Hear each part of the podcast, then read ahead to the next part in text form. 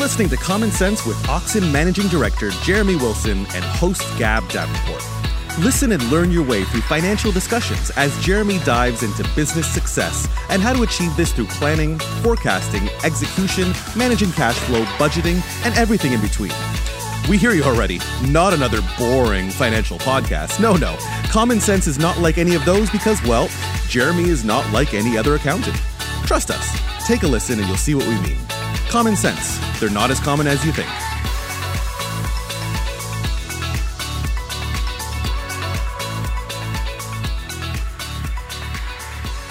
All right, we're back. Hi, Jeremy. Hey, Gab. All right, today we're going to talk about creative accounting. So there's often um, talk about creative accounting, creative accounting, when we talk about accounting. And there's obviously pros and cons to anything that we do creatively. And with accounting, this is something we have to be really careful about, correct? Very correct. Yeah. So I wanted to dive into how creative we can be with our with our accountant and with those accounting methods. So my first question for you is what is creative accounting? Yeah, really good question. And in all honesty, I think the answer to that is many and varied. Let's think about accounting services as being a spectrum. And at one end, we've got the accountant that acts as an agent for the Inland Revenue Department, never talks to their customer, sends the accounts out 12 months after the end of year, and files tax returns, claims very little. That's one end of the spectrum. Right. The other end of the spectrum is an accountant who tries to manipulate numbers, sometimes correctly, sometimes incorrectly, and takes potentially quite large risks on behalf of the client to minimize tax. Mm. Now, you notice I use the word minimize. Mm. It's interesting. Under tax law, we're not allowed to avoid tax No. right? But we can minimize tax. So, minimizing tax is legal and it's every taxpayer's right to actually minimize their tax. Mm. And believe it or not, this comes from a fundamental tax case, which was from the UK, which was basically the Duke of Westminster case.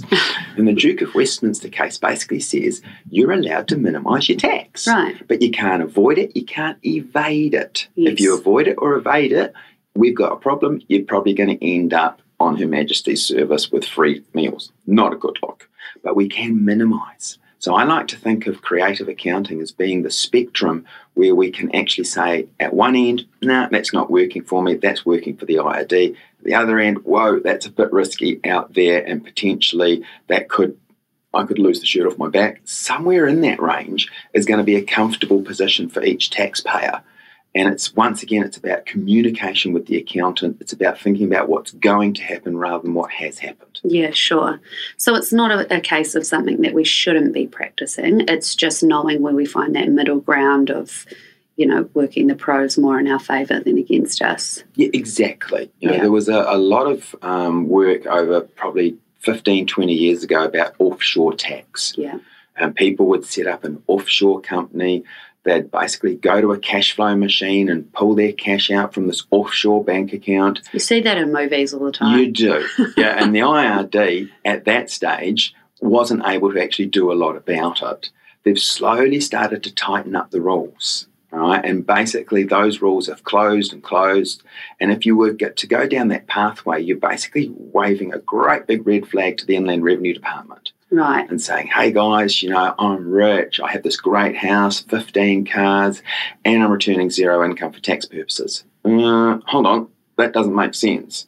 And you hear about this a lot. I think we've heard about it a lot in the last couple of years with entities like Facebook and Google, you know, making lovely profits and paying no tax. Mm. Now that doesn't work in, uh, for us anymore. We're sitting there going, guys, you're not paying your fair share. We're paying too much. So I'd say the words creative accounting would make a lot of accountants very nervous, Yes. right, and would make the Inland Revenue Department's ears prick up. Yeah. So that's probably why we don't use the term an awful lot, Yes. because it's probably a little bit too far out for your your normal business advisor accountant. Yeah, no, fair enough. And a lot of the uh, sort of reading I was doing about that, there was almost a negative sort of connotation around creative accounting.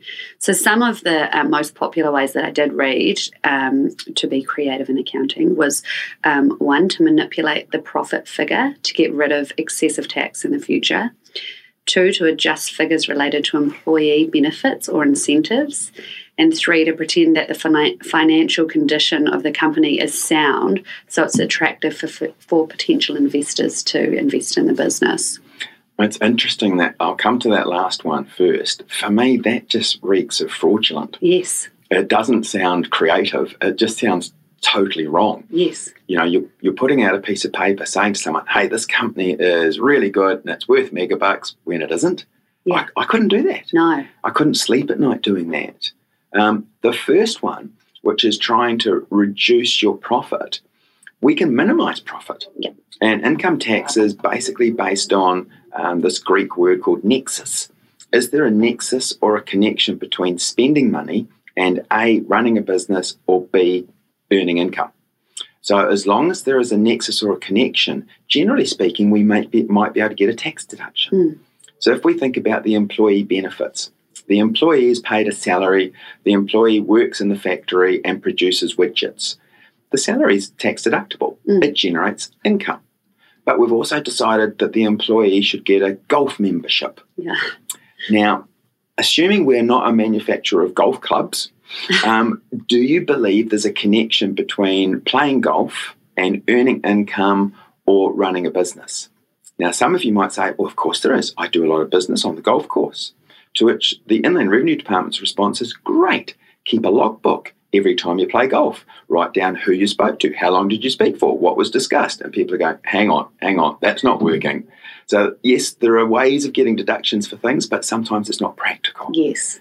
We had a lovely customer a few years ago who was a boat broker, and he would take people out on his boat. Right. And so he was saying, Hey, can I claim all the expenses on my boat?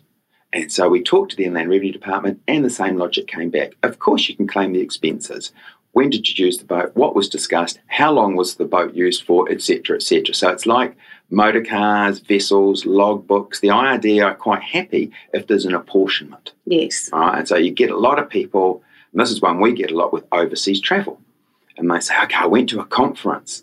And interestingly enough, the conference was in Australia and it was on the same weekend as a Bledisloe Cup game. um, and the client saying it was 100% business. And we're sitting there going, guys, that's probably not going to work. right? And that was probably one of my first ever tax cases was the Inland Revenue Department coming back to us as chartered accountants and saying, oh, this client happened to travel overseas and we noted that there was a Bledisloe Cup game on. Really? So they are that. They are. Yeah. Yeah. I've seen Inland Revenue Department with cameras outside supermarkets taking photographs of every car which had sign writing on it. Wow. I know. So, yeah, creative, not keen. Yeah. Finding that bit where we can actually get a good deduction legitimately in accordance with current tax law, very keen. Yeah. And so, um, where does the risk fall? Does it fall on the accountant or does it fall on the business, uh, the business owner? Could be both. Right. Initially, it will fall on the business owner Yeah. because they are responsible for their taxes, the accountant is not. Yes, they sign it off. Exactly. Yeah. So IRD would, would have a crack at business owner, Yeah. you know, dear Mr., Mrs., or whomever. They would then potentially take legal advice, Mhm. and the legal advice might be, oh, I don't think the accountant has done a very good job. And so they then might take action against the accountant. Right. IRD may take action against the accountant if the accountant was deemed to be doing it on a large scale across multiple entities. Right. So, yeah, the accountant would be really, really at risk here. Yeah. Okay. Um, and are, are there any, I guess, good ways? We've talked about this sort of being, yeah, not a great way. We've got to find that medium, that happy balance. Are there any good ways to creative, creative account, creatively account, uh, without it being illegal um, or negatively impacting the business? So, at what point do we cross that line where we go, oh, this is we're actually red flagging here? Yeah, yeah. And I think if we come back to, we have got a lot of flexibility within the Income Tax Act, if we're talking about income tax, and there are things that we can and, and can't do. Quite often it will be around the timing of something. So let's say you own a property, you want to renovate it, you're then going to put it on the market. I would actually talk about the dates that these things are happening, the amounts of money that you're going to spend, and I'm probably going to get a specific opinion from a tax consultant Mm. who all they do is look at income tax. And we did this for a customer two weeks ago. And the tax consultant came back and said, Hey, not a problem. Watch out for A and B. But as long as you tick those boxes, you'll be able to get a tax deduction under section. Right. And so I think a prudent taxpayer, whenever they're thinking about something which maybe is a little bit at the end of the spectrum, must have a piece of paper to back them up to say, Mm. I've got a tax opinion, this is what the tax expert says. Even if the tax expert was wrong, they have relied on the advice of a person prudently. Yeah. And the Inland Revenue Department will look at that when they're assessing whether it was too creative or not. Mm, yeah, right. And have you got any examples, perhaps, of uh, um, you know ways that are illegal or negative ways to um, creative account? Yeah, Creatively account. is that what you Creatively account. Yeah. I think the word creative probably says it. Yeah. If you're creating something creatively, Mm, um, which isn't based on fact, you're going to have a problem. yeah.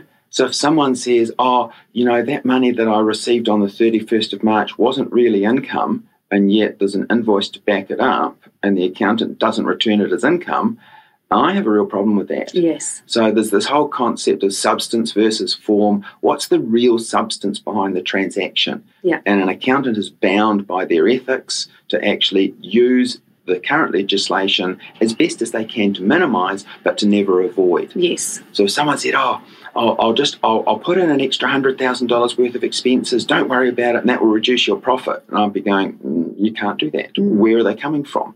So if I've got a tax opinion, if I've got substance behind the form of the transaction, I'm as happy as.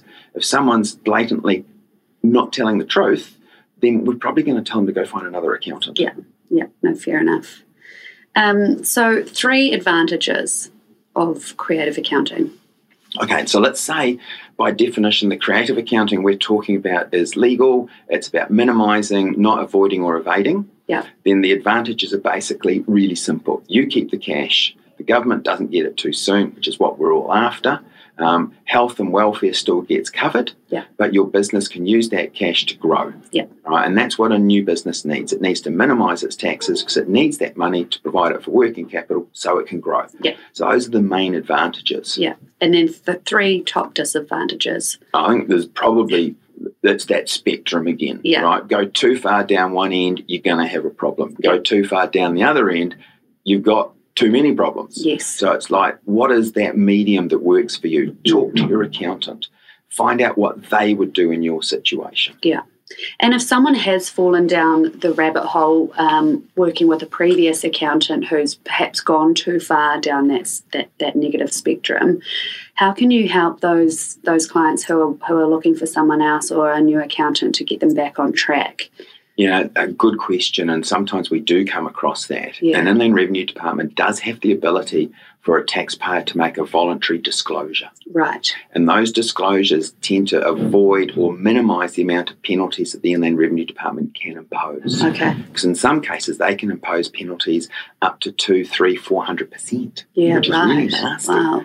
So if it was a big thing and we felt that the uh, taxpayer was probably on thin ice, we would work through a tax consultant. We would make a formal voluntary declaration. We would work through it with the Inland Revenue Department. We'd be upfront. Yeah. Okay. Right, never waiting for the Inland Revenue Department to knock on the door. Yeah. Right? you must be upfront. Yeah. So don't bury your head in the sand and hope that it won't happen because it probably will. Yeah. So be a bit forthcoming. Be, Correct. be vulnerable when if you know you've sort of fallen down that that path. Yeah, proactive, not reactive when it comes to IRD. Yeah, perfect.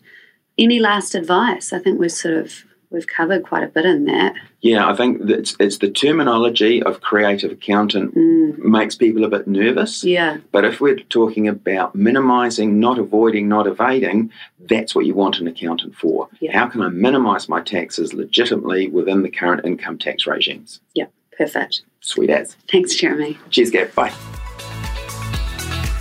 Thanks for tuning into Common Cents and be sure to subscribe to the podcast so you don't miss out on future episodes.